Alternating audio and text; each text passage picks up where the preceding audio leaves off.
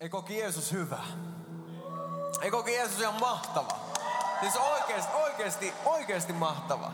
Ja mä ajattelin, että tehdään ihan silleen, että annetaan sellainen niin kuin standing ovation. Mikä se on suomeksi? Standing ovation. Noustaan ylös ja taputetaan. Ei ole suomeksi sellaista sanontaa eikä kuin standing ovation Jeesukselle.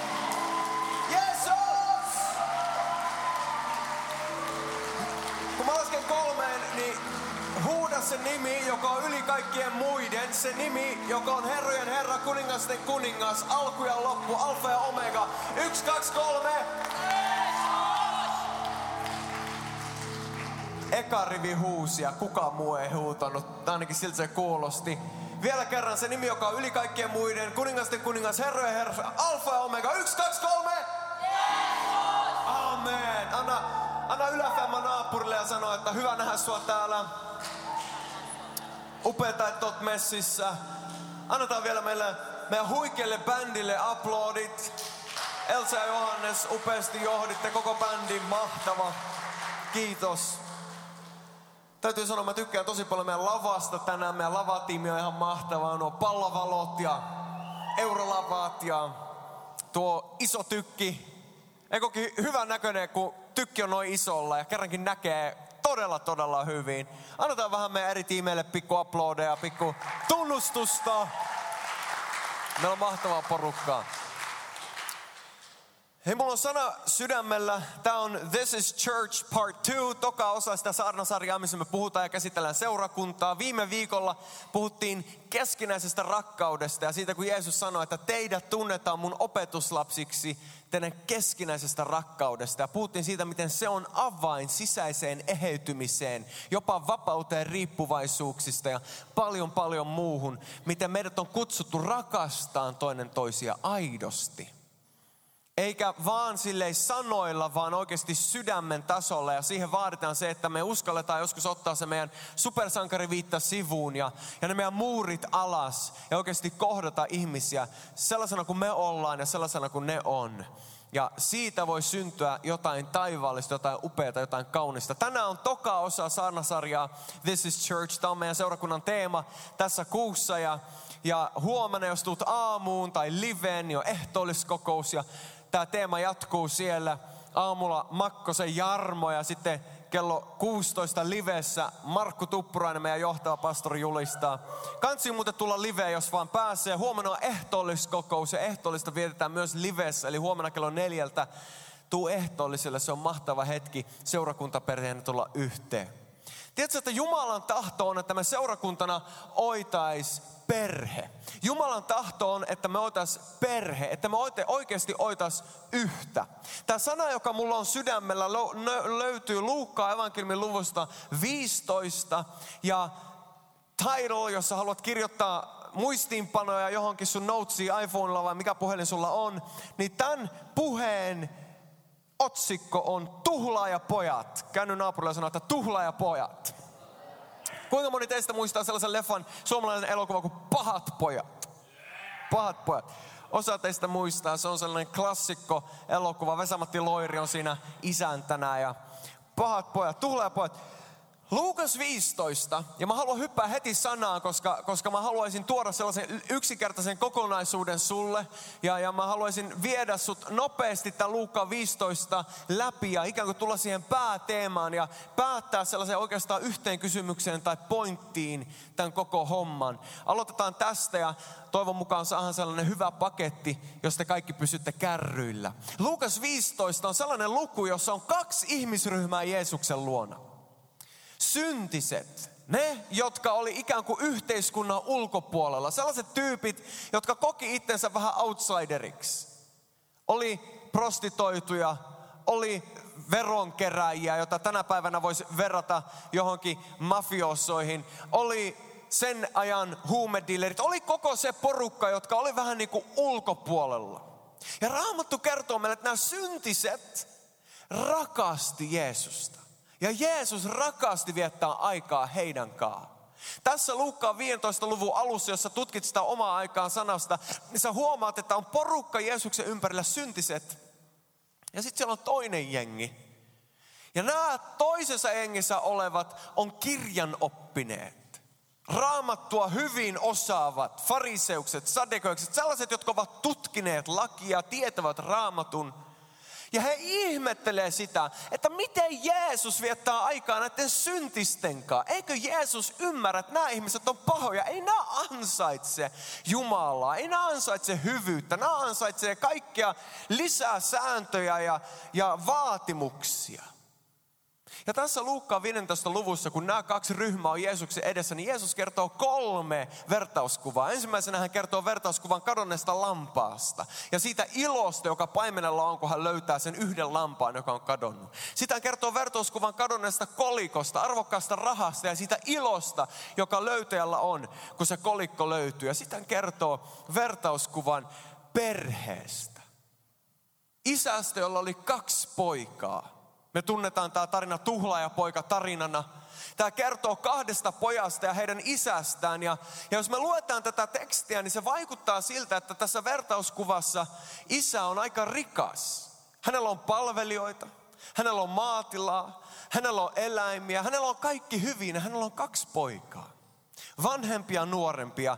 Ja sen ajan yhteiskunnassa ainoastaan pojat sai perintöosa, naiset tytöt ei saanut minkäännäköistä perintöä. Ja esikoinen, eli ensiksi syntynyt poika sai tuplasti enemmän kuin kukaan muu. Eli jos perheessä oli vaikka neljä poikaa, niin ensimmäinen sai tuplasti enemmän kuin ne kolme muuta. Tässä tilanteessa, kun on vain kaksi poikaa, niin koko isän omaisuus tullaan sitten, kun isä on kuollut, jakamaan kolmeen osaan. Vanhempi poika saa kaksi kolmasosaa tuplamäärän, kuin se nuorempi, joka saa yhden kolmasosan. Mutta Jeesuksen vertauskuvassa kerrotaan, että tämä nuorempi poika ei jaksa odottaa sitä hetkeä, kun isä kuolee, vaan hän haluaa nyt jo osalliseksi tuosta perinnöstä. Hän haluaa osalliseksi isän siunauksista heti. Ja hän tulee isän luo ja sanoo, että isä, anna mulle kaikki se, mikä mulle kuuluu. Käytännössä sen ajan kulttuurissa hän sanoo isälleen, mä toivoisin, että sä olisit kuollut, niin että mä saisin vaan elää mun elämää niin kuin mä haluan. Anna mulle mun rahat, se mikä mulle kuuluu. Isä varmaan suru sydämessään toteuttaa pojan pyynnön. Hän antaa kolmas osan omaisuudestaan. Varmasti hän joutuu myymään paljon lampaita, kaikkea karjaa, tekeytyy eroon palvelijoista, pystyäkseen antaa pojalleen se, mikä pojalle kuuluu. Kerrotaan, että poika lähtee ja rupeaa elää elämää. Iso life, isolla ällällä ja menee pelaa rulettia ja tuhlaa rahaa ja menee naisia, tuhlaa rahaa ja, ja örveltää ja örveltää ja örveltää ja lopuksi löytää itsensä sikolätistä. Keskellä sikoja. Kuinka moni teistä joskus käynyt sikalassa? Kuinka monella oli sellainen ihana elämys, että voi että kun joku keksisi tällaisen parfyymin, että mä voisin aina haista tältä, miltä täällä haisee. Martin, en usko, että kukaan meistä. Sikala on yksi inhottavimmista hajuista, mitä on olemassa. Siellä on muta, siellä on uloste, siellä on virtsa, kaikki sekaisin. Ja mitä sika tekee? Heittäytyy siihen, pyörii siinä. Tämä on ihanaa, tämä on sian life. Ja tämä poika, poika, lähtee elämään tätä sikalifea. Sen kaverit on sikamaisia kavereita. Ne käyttää sitä hyväkseen vaan, että ne saisi siltä sen rahan, mitä ne tietää, että sillä on. Ne viettää sen kanssa hetken, niin että se voi tarjota drinkit tänä iltana ja me pidetään hauskaa. En mä oikeasti välitä susta, mutta mä vaan haluan sen, mitä sulla on. On sikamaisia kavereita. Ja poika huomaa, että se jengi, kenen kanssa se hengaa, sen kaltaiseksi hän tulee ja hän rupeaa käyttäytyy sikamaisesti. Hän ei jaksa odottaa seuraavaa kertaa, kun pääsee dokaan, kun pääsee vetämään pään taas täyteen. Hän muistelee niitä hetkiä seuraavalla viikolla, että oli niin mahtava viikonloppu. Mitä te teitte? En mä muista. Mutta se aamulla oli paita ihan oksennuksessa, että varmaan oli hyvä ilta. Sikamaista elämää. Ja, ja poika elää sellaista elämää, missä hän ajattelee, että hän tekee mitä hän haluaa, milloin hän haluaa, hän on vapaa. Kunnes hän yhtäkkiä herää. Hän herää keskellä sikolättiä, hänen ympärillä on sikoja, hän on sikapaimenen palvelija ja hän ei saa edes syödä sitä, mitä sijat syö. Hän on tuhlannut koko omaisuuden, koko sen siunauksen, minkä Jumala antoi. Hän on pistänyt kaiken palaamaan. Hän on kokeillut kaikkea, mitä kokeilla voi ja hän löytää itsensä tyhjänä. Ja siellä keskellä sikolättiä hän herää. Ja hän tajuaa, että mun isän luona asiat oli niin paljon paremmin. Tiedätkö, että totuus on, että sä voit elää sun elämää niin kuin sä haluat, mutta jos Jumala on kutsunut sut ja erottanut sut, niin tulee päivä, kun ennemmin tai myöhemmin sä heräät, kun sä tajuat, että tämä elämä ei tyydytä mua, mä tarviin jotain enemmän, mä kaipaan takas isän luo. Ja tää tuhlaaja poika tajuaa, mä tarviin isää, mä haluan takas isän luo. Ja hän miettii mielessään, mä en ansaitse sitä. Mä en ansaitse isän rakkautta, mä en ansaitse isän hyvyyttä, mutta ehkä jos mä lähden takaisin, niin mä pääsen hänen orjaksi. Mä voisin olla hänen palvelija. Ehkä isä hyväksyy mut takaisin palvelijana, orjana. Ja hän lähtee matkalle. Mutta sana kertoo meille, että silloin kun hän on matkalla, niin isä lähtee nähdessään pojan juoksemaan häntä vastaan. Hän halaa poikaa, suutelee häntä ja vetää hänet sisään. Sanoo, että sulle pistetään paras puku päälle, sulle laitetaan sormus sormeen, kengät jalkaan. Sä et oo orja, sä oot perillinen. Mä en hyväksy sitä, että sä oot orja. Orja on sellainen siinä kulttuurissa, joka joutuu kävelemään paljon jaloin. Isä sanoo, sä et ole orja, sä oot mun poika. Mä annan sulle kengät. Sormus. Se on isän sormus. Ja mihin tahansa kauppaan hän menee, jos hän näyttää tuota sormusta, niin hän sanoo, mä oon osa tätä perhettä. Se on niin kuin luottokortti nykypäivänä. Isä hyväksyy pojan täysin. Sä oot ehkä täällä tänään ja sä oot ehkä ollut tuhlaajapojan kaltainen. Sä oot käyttänyt sun elämää kaikkeen siihen, mistä sä luulit, että sä löytäisit vapauden. Mistä sä luulit, että sä löytäisit tyydytyksen, mutta mikään ei ole tyydyttänyt. Isän syli on avoin sulle. Isä kutsuu sua kotiin. Ja tiedätkö, että jos sä tänä iltana otat yhden askeleen ja lähdet tulee häntä kohti, niin hän juoksee sua vastaan. Hän halaa sua, hän suutelee sua, hän hyväksyy sut. Luukas 15 ja 22, siellä kerrotaan meille tämä. Hänen isänsä sanoi palvelijoille, tuokaa tänne talon hienoin puku. Pistäkää jalokivi sormus pojan sormeja, kengät hänen jalkansa. Teurastakaa syöttövasikka, sillä nyt on syytä juhlaan. Tämä poikani oli kuollut, mutta palasi eloon. Hän oli kadonnut, mutta nyt hän on löytynyt. Ja he järjestivät juhlan. Nyt on bileet musiikki lähtee soimaan, palvelijat rupeaa tanssiin, poika on ihan innoissaan. Tämä on parempaa kuin mitä mä uskalsin ottaa. Mä tuhlasin mun elämän, mutta mä sain sen takaisin. On ihan innoissaan. Tiedätkö mitä tapahtuu? Musiikki soi.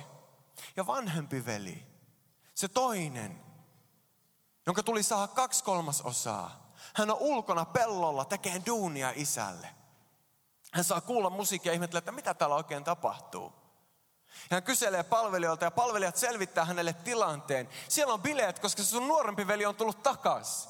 Sä kuulet ton musiikia, ton juhla ja ton tanssimisen siksi, kun kaikki on niin innoissa, että sun veli on takas. Ja tiedätkö, mitä tämä vanhempi veli tekee? Se suuttuu. Sen sijaan, että se olisi iloinen siitä, että Jumala siunasi sen nuorempaa veljeä, että isä hyväksyi sen nuoremman veljen, että hän saa taas suhteen veljensä kanssa, hän suuttuu, hän vihastuu. Ja me luetaan jakesta 28. Vanhempi veli oli vihainen, eikä halunnut mennä sisään. Isä tuli pyytämään häntä mukaan juhlaan, mutta hän vastasi, olen koko ikäni tehnyt täällä ilmaista työtä. En ole koskaan kieltäytynyt tekemästä mitään, mitä olet käskenyt. Mutta minulle et ole antanut edes pientä vuotta, että olisi voinut järjestää juhlat ystävilleni. Tiedätkö, tässä tarinassa ei ole vain yksi tuhlaajapoika. Tässä on kaksi tuhlaajapoikaa.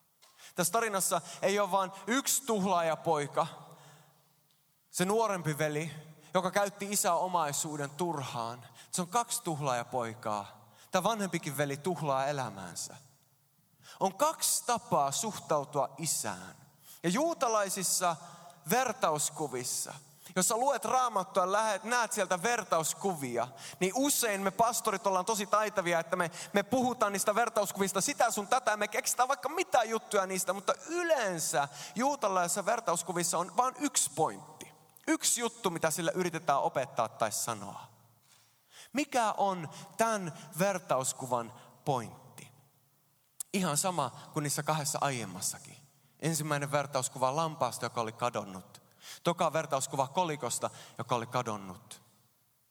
Paimen etsi lammasta, nainen etsi kolikkoa. Tässä vertauskuvassa kaksi poikaa on kadonnut ja isä etsii poikia. Nuorempi poika on selkeästi kadonnut. Hän elää synnissä. Hän elää maailmassa. Hän tekee mitä hän haluaa. Hän tuhlaa isä omaisuuden.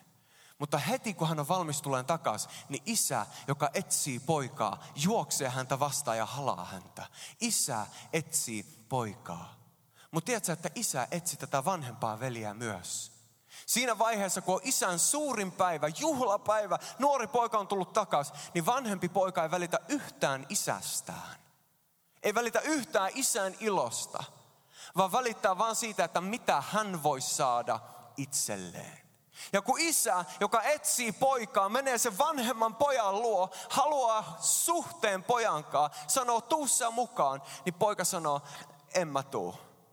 Mä oon koko elämäni tehnyt kaiken sun varten, mutta sä et anna mulle mitään. Huomaa, niin nuorempi kuin vanhempi poika halus vaan isän siunauksen. Niin nuorempi kuin vanhempi poika halus vaan isän rahan. Ei kumpikaan heistä oikeasti välittänyt isästä. Nuorempi poika sanoi sen suoraan, anna mulle kaikki, mä lähden tuhlaan se. Vanhempi poika teki sen uskonnollisuuden kautta. Tässä salissa on molemmanlaisia poikia. On niitä, jotka on tuhlannut elämää. Ja on niitä, jotka on aina tehnyt kaiken oikein. Mutta siitä lähtökohdasta, että mä haluan isän rahat, mä haluan Jumalan siunauksen. Tiedätkö, kun isä seisoo poikansa edessä, sen vanhemman veljen edessä – niin hän tiedostaa sydämessään, nuorempi poika tuli uskoon. Nuorempi poika pelastui, hän tuli takaisin isän luo, mutta vanhempi poika ei halua.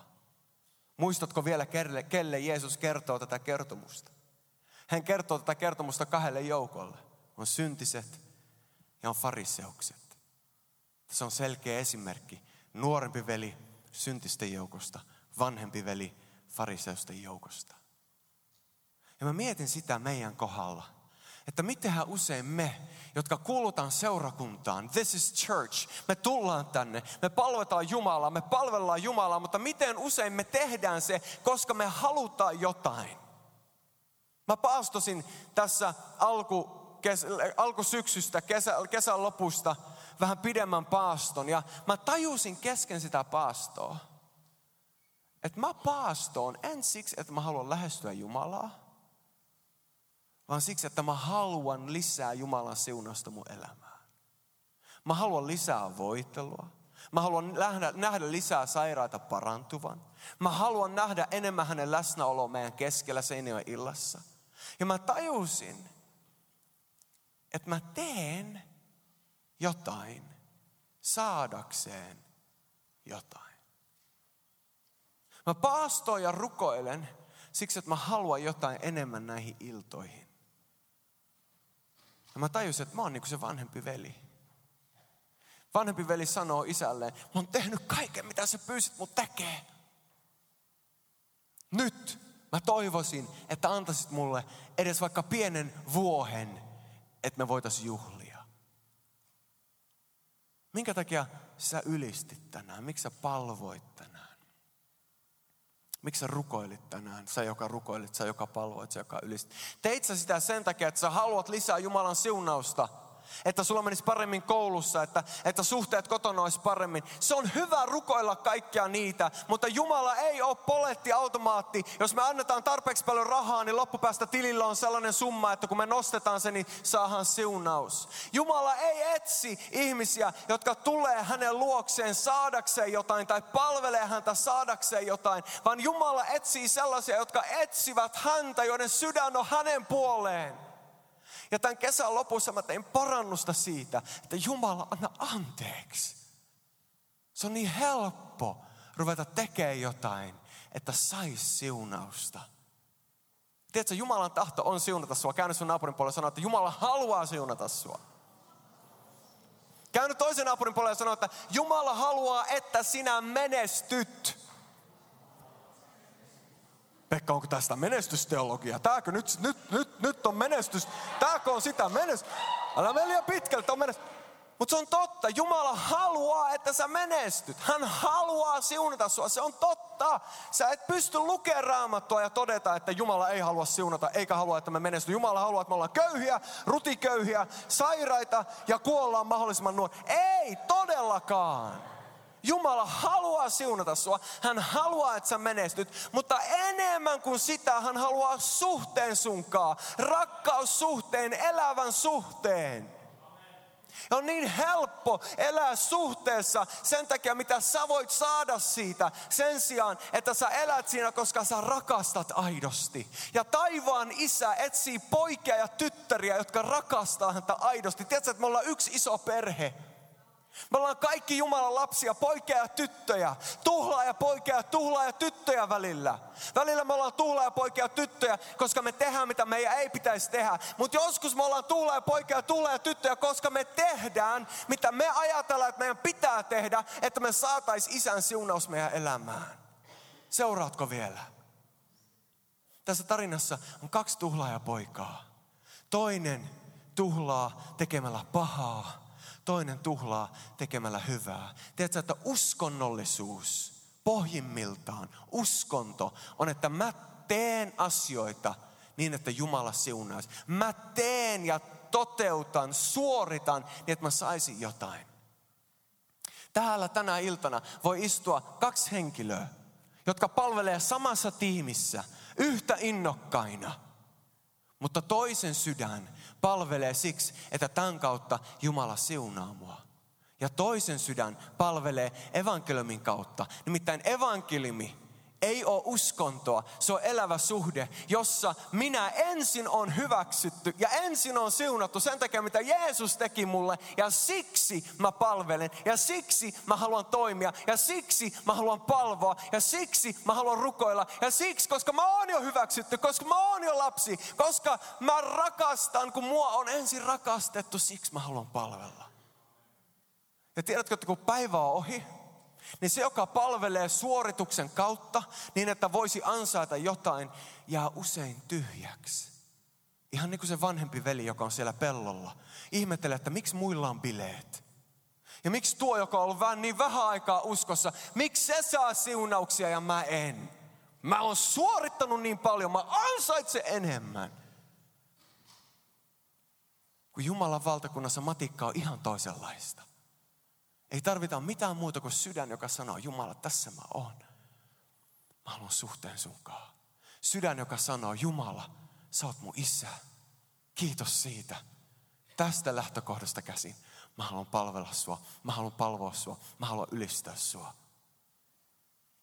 On niin hirveän helppo ajautua olemaan tuhlaaja poika. Jumalan tahto on siunata. Se on. Mutta lähtökohta on, että me etsitään häntä ensin. Matteus 6 ja 33, tämä on viimeinen jae, tämä on kohta ohi. Ennen kuin kerkeät haukottaa loppuun, niin ainakin ennen kuin kerkeät nukkua pidempään. Niin Matteus 6, 33.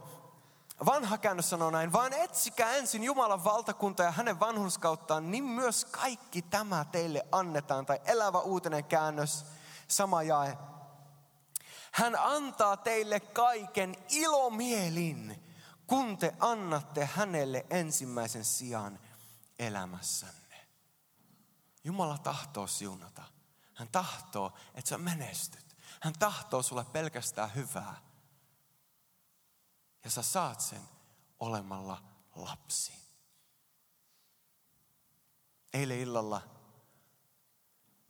myöhään illalla, muut oli jo nukkuu. Mä, mä mietin siinä Jumala edessä sitä, miten niin usein mä heitän sellaisen supersankariviitan päälle. Et, et niin kauan kun, kun, kun mä vaan teen ja toimin, niin kaikki menee hyvin. Ja, ja mä tajusin, että se on omassa voimassa yrittämistä ja se on niin turhaa. Parempi on heittää kaikki sellaiset turhat viitat pois ja olla vaan ihan oma itsensä. Ja palvoa Jumalaa sellaisena kuin on. Rakastaa isää sellaisena kuin hän on ja aitona omana ittenään niin kuin mä oon. Seurakunta on sellainen paikka, mihin sä saat tulla just sellaisena kuin sä oot.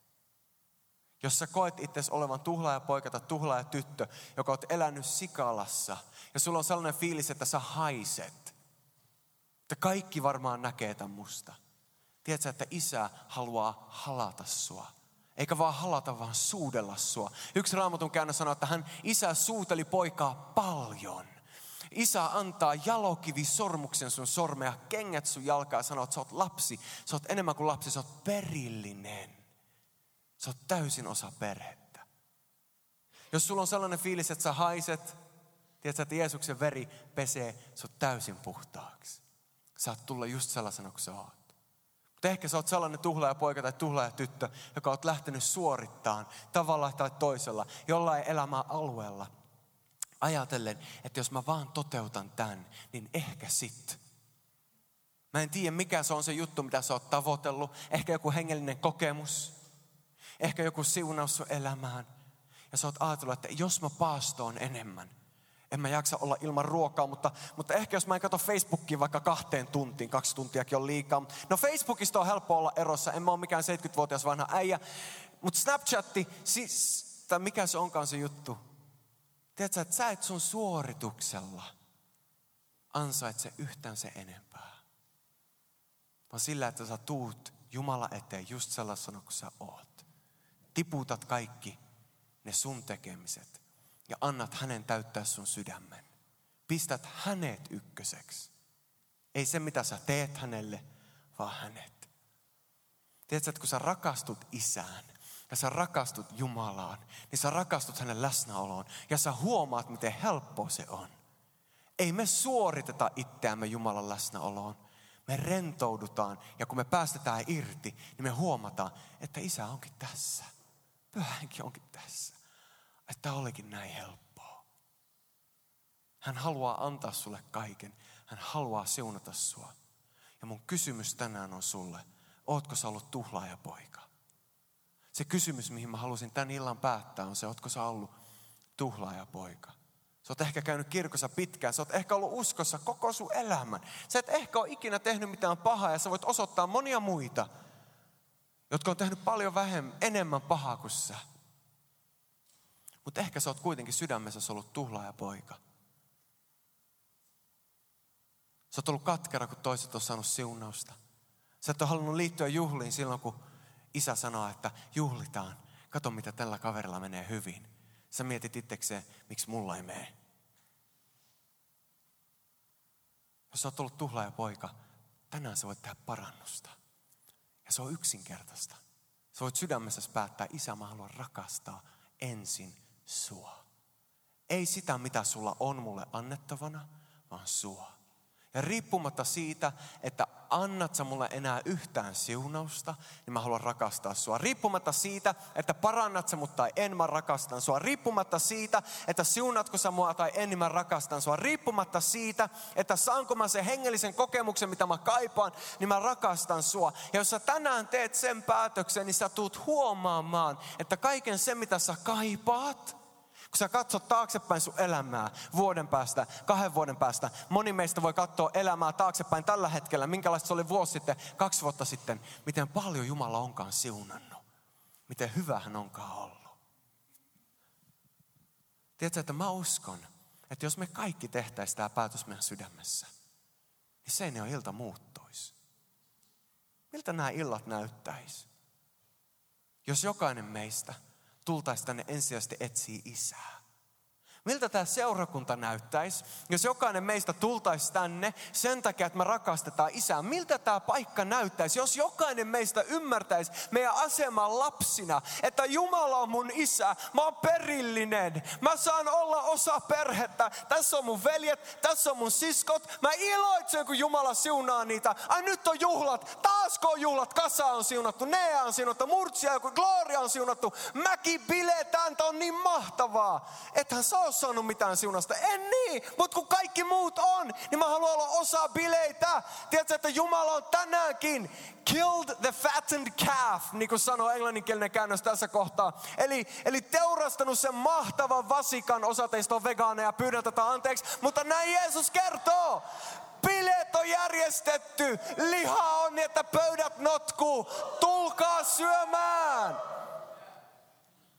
Se on sun oma päätös jos sä sydämessä ajattelet, että mä oon täällä pellolla, mä raadan, kunnes Jumala siunaa. Ja isä sanoo, tiedätkö, että pöytä on jo katettu. Kaikki mikä on mun on sun, kaikki mikä on mun on sun, kaikki mikä on mun on sun, sä oot perillinen. Tuu jo sisään, tuu jo syömään, pöytä on katettu, täällä on lihaa, täällä on pullia, täällä on limpsaa, kahviakin löytyy. Tuu syömään jo. Se alkaa siitä, että sä tajuat, että se, että kun joku toinen saa siunauksen, niin se on lisää sun perheeseen. Sen kun jollain toisella menee hyvin, niin se tarkoittaa, että Seinio illalla menee hyvin. Ja jos Seinio illalla menee hyvin, niin meidän perheellä menee hyvin. Jos muilla seurakunnilla tässä kaupungissa menee hyvin, niin se tarkoittaa, että uskovaisilla menee hyvin, meidän perheellä menee hyvin. Miksi? Siksi, että me ollaan niin hyviäkö? Ei! Vaan siksi, kun meillä on niin hyvä isä. Hän rakastaa meitä niin paljon.